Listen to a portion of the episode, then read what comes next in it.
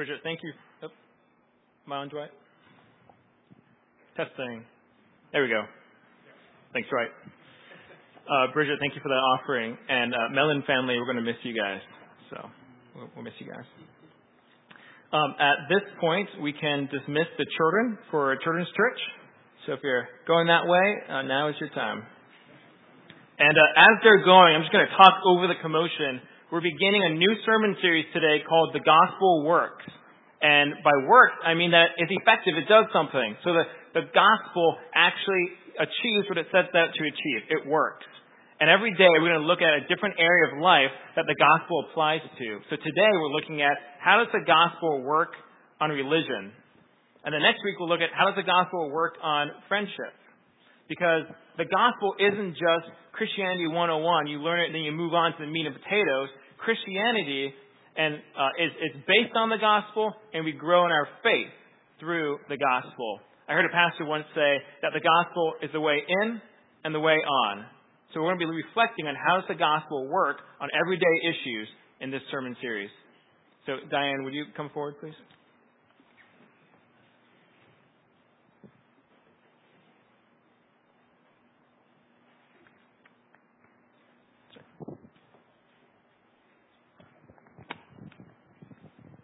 The reading is from Matthew 15, 1 through 20.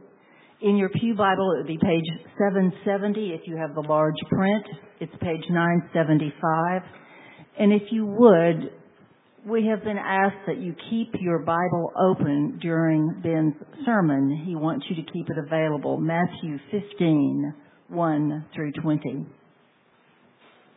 Then Pharisees and scribes came to Jesus from Jerusalem and said, Why do your disciples break the tradition of the elders? For they do not wash their hands when they eat. He answered them, And why do you break the commandment of God for the sake of your tradition? For God commanded, Honor your father and mother, and whoever reviles father or mother must surely die. But you say, if anyone tells his father or his mother, what would you have gained from me is given from God. You, he, he not, did not honor his father. So for the sake of your tradition, you have made void the word of God. You hypocrites, well did Isaiah prophesy of you when he said, this people honors me with their lips, but their heart is far from me. In vain do they worship me, teaching me as doctrines the commandments of men. And he called the people to him and said to them, Hear and understand. It is not what goes into the mouth that defiles a person, but what comes out of the mouth. This defiles a person. Then the disciples came and said to him, Do you know that the Pharisees were offended when they heard this saying? He answered, Every plant that my fa- heavenly Father has planted will be rooted up. Let them alone. They are blind guides. And if the blind lead the blind, both will fall into a pit. But Peter said to him, Explain the parable to us. And he said, are you also still without understanding? Do you not see that whatever goes into the mouth passes into the stomach and is expelled? But what comes out of the mouth proceeds from the heart, and this defiles a person. For out of the heart come evil thoughts, murder, adultery, sexual immorality, theft, false witness, slander. These are what defile a person, but to eat with unwashed hands does not defile anyone.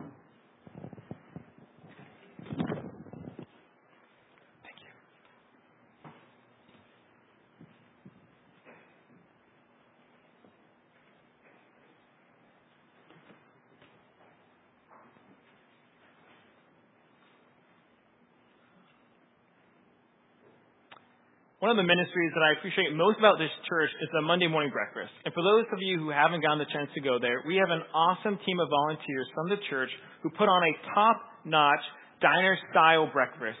And it typically draws in about 100 plus people every, every week. Now, this awesome team has given me permission to sometimes serve with them on Monday mornings. And they know that my favorite thing to do with them is to go around and talk with the people at the breakfast. And as I uh, interact with people and learn more about them, I typically try and gear the conversation to a set of questions. I typically like to ask them, so, what do you believe? And it's interesting the responses that I've gotten. Some people say, well, I attend this church or that church.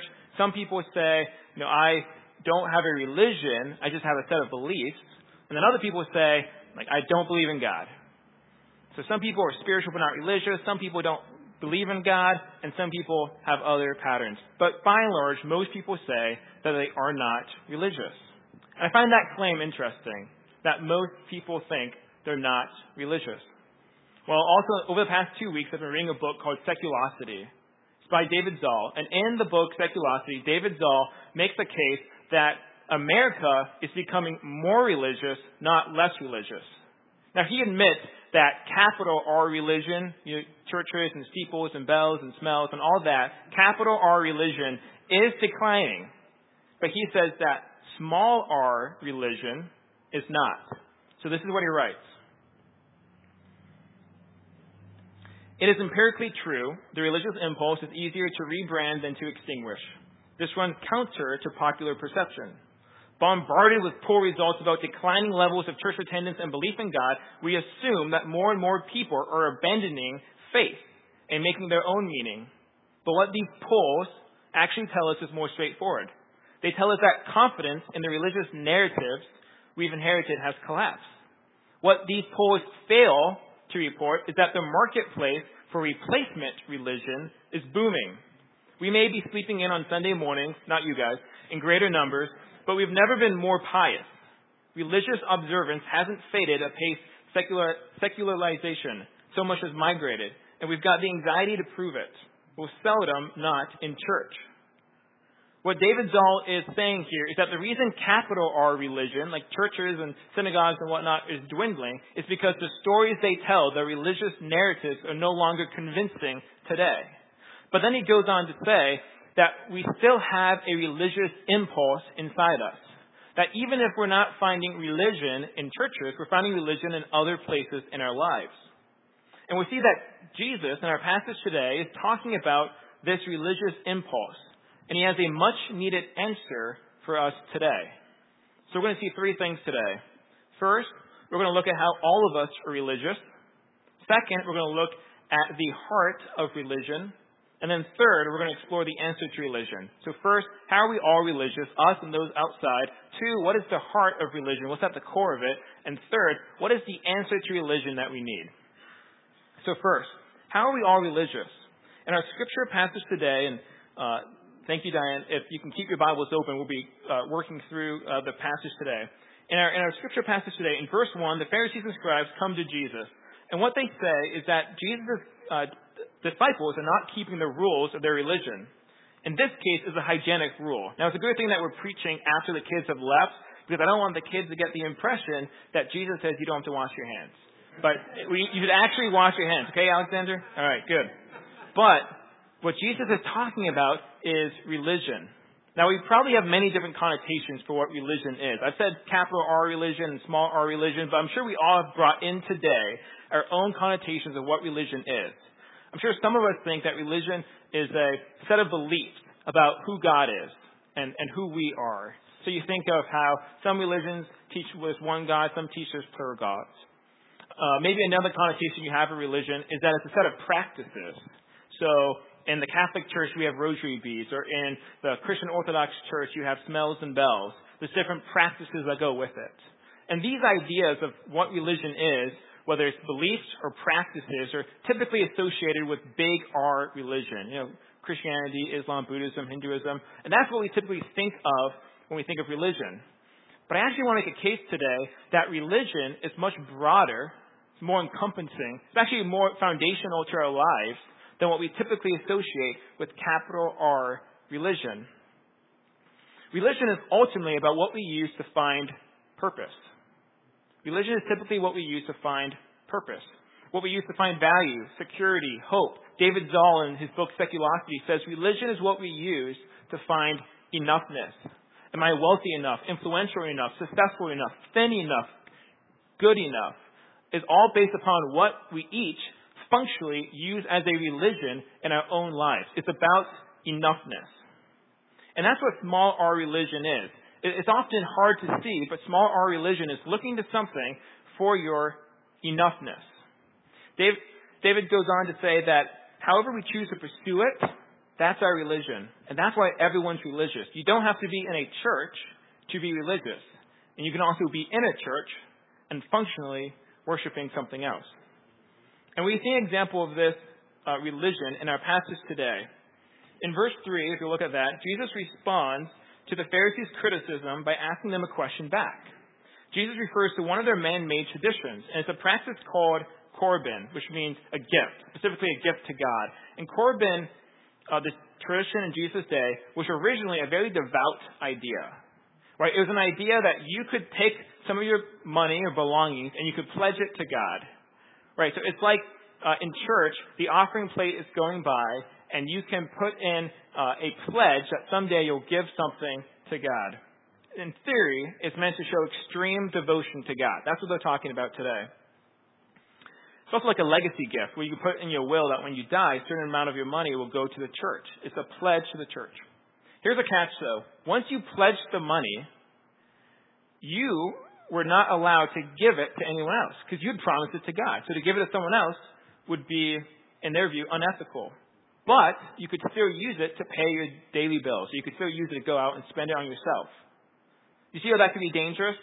You could pledge it to God, and then it could become an excuse not to be generous to someone else, and yet you could still spend it on yourself. See how that could be a problem? And that's what Jesus is talking about. So look with me at verses 3 to 6. Jesus points out that this tradition was being used to break God's law. He answered them, Why do you break the commandment of God for the sake of your tradition? For God commanded, Honor your father and your mother, and whoever reviles father or mother must surely die. But you say, If anyone tells his father or his mother, What you would have gained from me is given to God, he need not honor his father. So for the sake of your tradition, you have made void the word of God. That word void means you've broken this covenant with God. You've, you've broken the covenant with God's law. So, God commanded that children honor their parents, and in this passage we see that part of what it looks like for parents to honor, or for children to honor their parents is to take care of them later in life. And yet, the Pharisees were using this man-made tradition called Corban uh, to actually not do that. When their tradition clashed with God's law, their tradition won out. Now, what does this teach us about religion? Remember, we've already defined religion as that to which we look for purpose, value, security, hope, our enoughness. So what do you think the Pharisees were looking to? What were they looking to for their enoughness? In theory, the Pharisees were supposed to be the uh, looking to God for their righteousness. They were the churchgoers in their day. That's in theory what they were supposed to be looking to, but Jesus calls them hypocrites. Well, why? Well, it's because they said that they were looking at God, but they were actually looking at something else for their enoughness. So in verse 8, Jesus quotes from the prophet Isaiah, and he says, This people honors me with their lips, but their heart is far from me. With their lips, they profess to worship God, but with their actions, they worship their self-made traditions. So what is it that the Pharisees were looking to for their own enoughness? Well, it was their own rules of piety. So whether they were successful enough, righteous enough, good enough, depended on whether they were keeping their own rules of piety. You know, their church tradition, the color of the carpet, the what they wore to worship, what kind of music they sang. Their church tradition became how they gauged their own enoughness. Now you might be thinking, okay, Ben, sure, the Pharisees were religious. Some people are religious, but I'm not religious. Maybe this is one of those cases where the guy with a hammer sees everything else as a nail. So Ben, you're religious, so of course you think others operate this way. And I would say that would be an interesting response if I was the only one who thought that. There's actually something that social psychologists outside the church notice too. There's a guy named Jonathan Haidt who's culturally Jewish, but He's an atheist, and he's a social psychologist. And in his book, The Righteous Mind, he writes this An obsession with righteousness, think enoughness, is the normal human condition. He goes on to say that we're all concerned about our righteousness, which is like the tertiary word for enoughness, our standing, our worth, our value. And he says, it's in our nature to be religious. There's a God shaped hole in the heart of each man. What Haidt has realized is realized that all of us are searching for some form of enoughness, of standing, of merit, of wholeness, of enoughness. And whatever that is, is what we're going to make a religion out of. So I want to address this point specifically to the Christians here this morning and to non-Christians who are, who are here too. First to the Christians here. It's possible, there's a warning here. It's possible for us to worship God, to say that we're worshiping God, but to functionally worship something else. So I'll give you an example from my life. Before coming up to CSBC this summer, my wife Hope and I were leading a small group at our church down in the Boston area. And if you'd asked us to like put our on paper, what is the purpose for us leading this small group? It would be to serve God. But I began to notice a pattern in myself that when I would go home from leading the small group, the kinds of questions I'd wonder to myself or ask Hope were more something like this. How did I do leading discussion? Or uh, did I do a good job? Or did I explain the Bible text well? Those are the questions I was asking myself. Notice that I wasn't asking myself, was God honored? Or was he pleased? Who I was serving in those Bible studies was really measured by whose image I was concerned over. God or mine.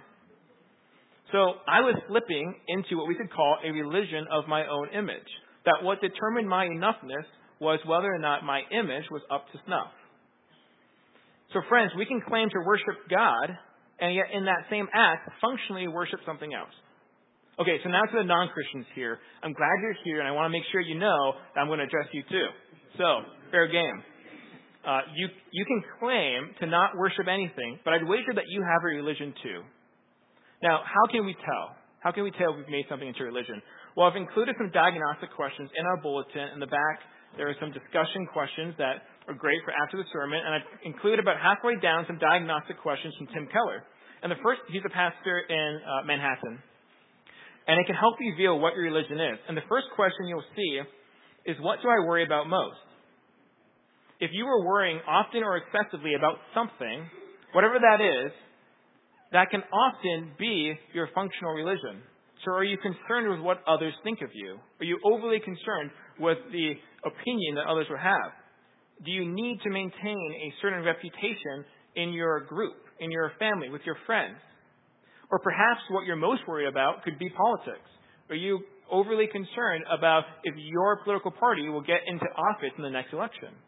So these diagnostic questions are helpful ways to see what are we looking to in our lives that can function as religion, what we're looking to for our enoughness. Maybe something is already popped into your head. So first, we've seen that we're all religious. We all have a capital R or a small r religion that we adhere to to make sure that we're successful enough, moral enough, or good enough. We're all religious. So second, let's look at the heart of religion. In verse 10, after critiquing the Pharisees, Jesus turns to the crowd. He calls the people to him and he said, Hear and understand. Now this Jewish crowd had also adopted the Pharisees' religion of tradition. So their idea was that their moral enoughness depended upon their physical cleanliness.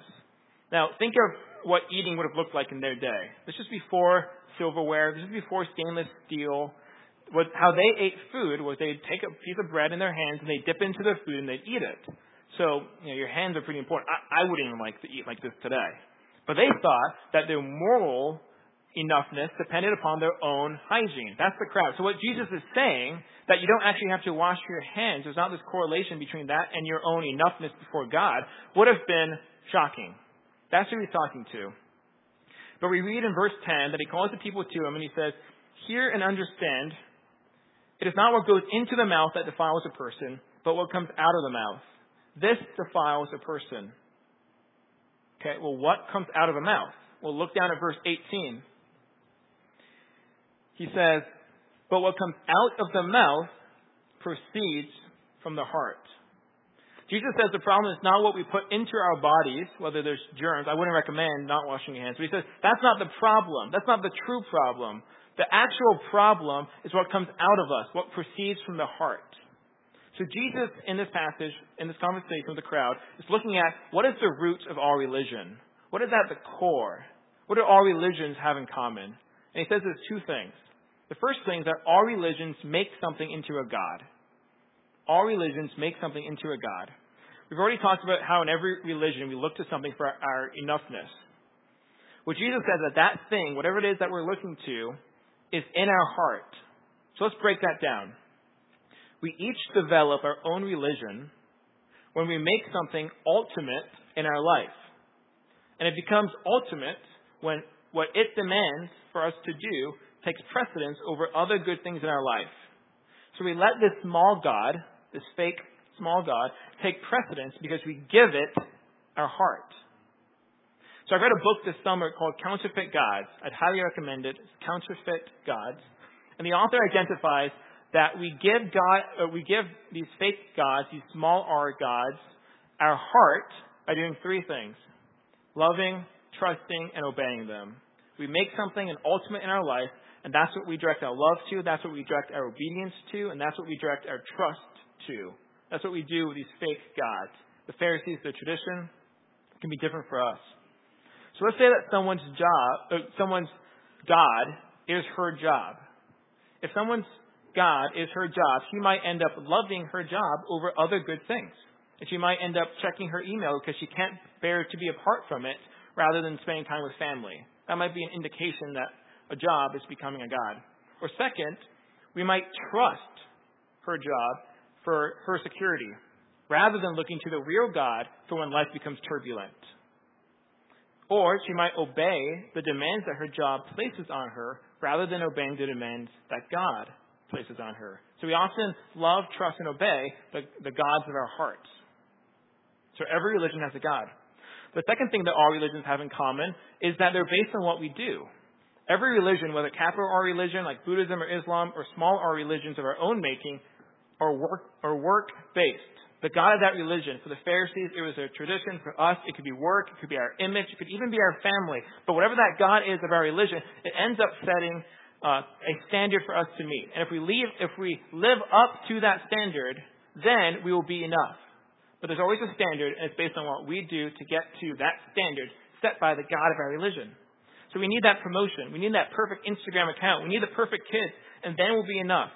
Yeah, every work-based religion is a catch-22 for our enoughness. Because if you think you've lived up to it, then you're going to be prideful. You're going to look down on others. That's when conservatives feel like they're holier than thou, or when the liberal feels like I can't tolerate you because you're not as tolerant as me. When we've met our standard, we become prideful over others. Or you don't live up to your standard. And if you don't live up to your standard, then you become full of guilt because you can't measure up. And that guilt becomes a cycle that keeps you from ever reaching your standards. It's a catch 22.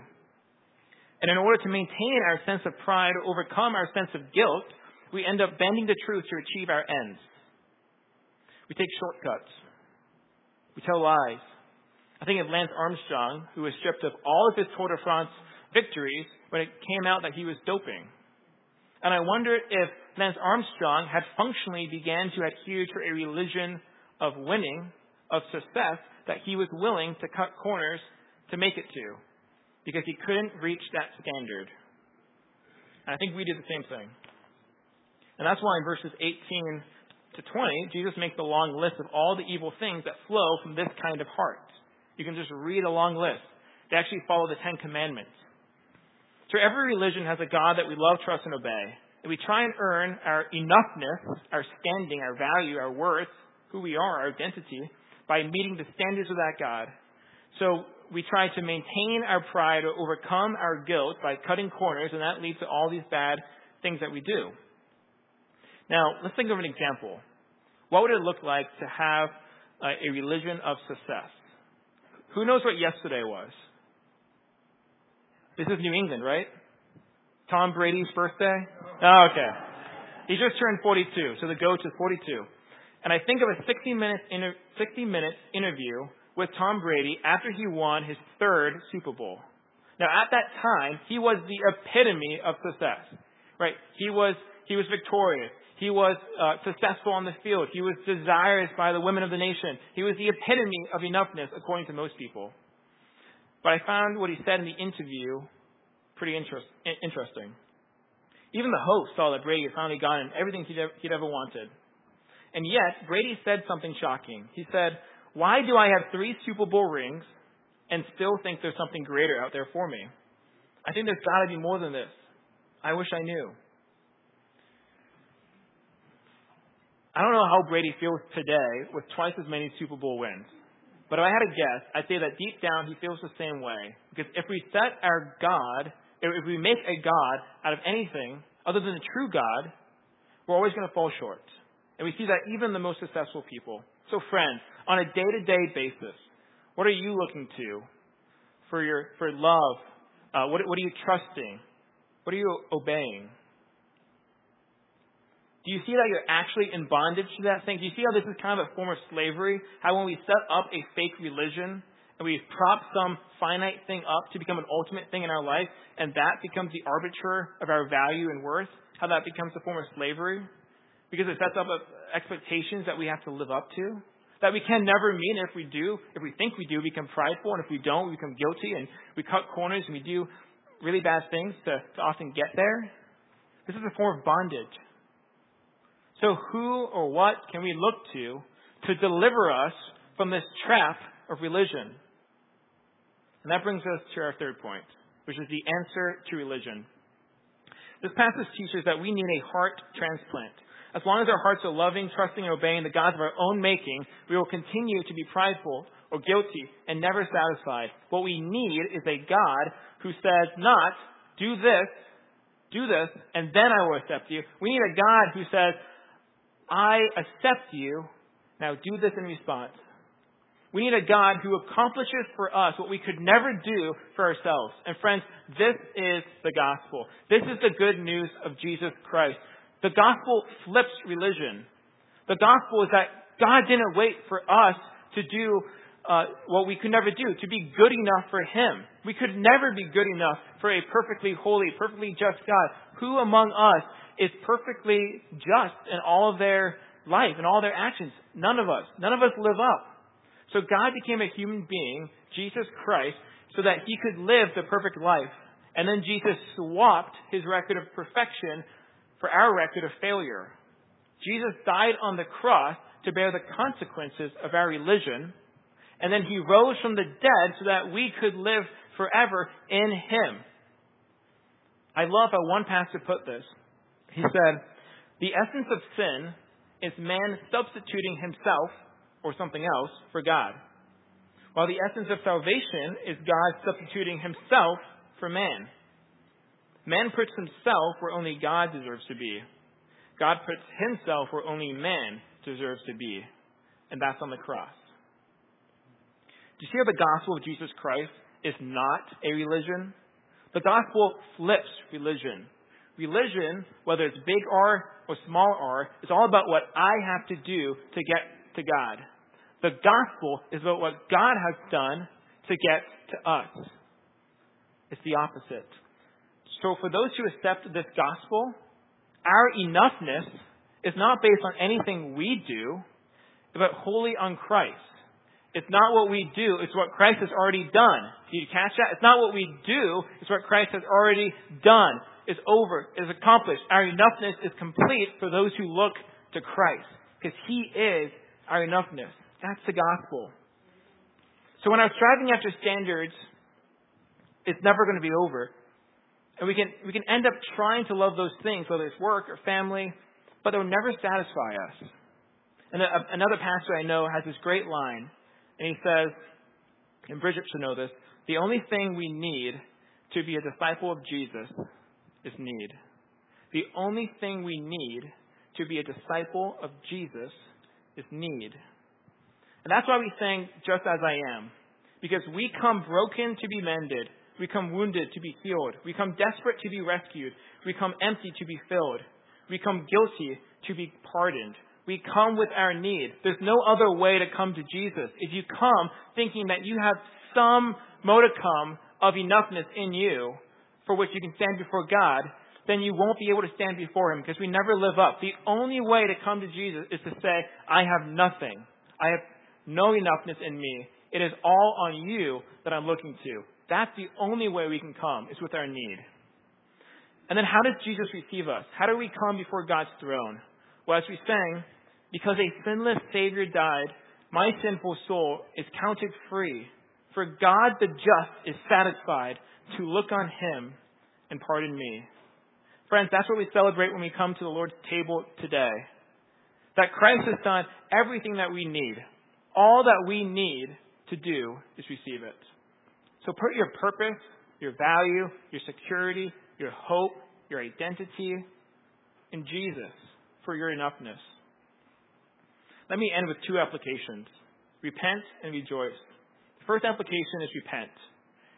Repent over whatever it is that you're making into a works based religion. Try to identify what that is in your life and offer to God.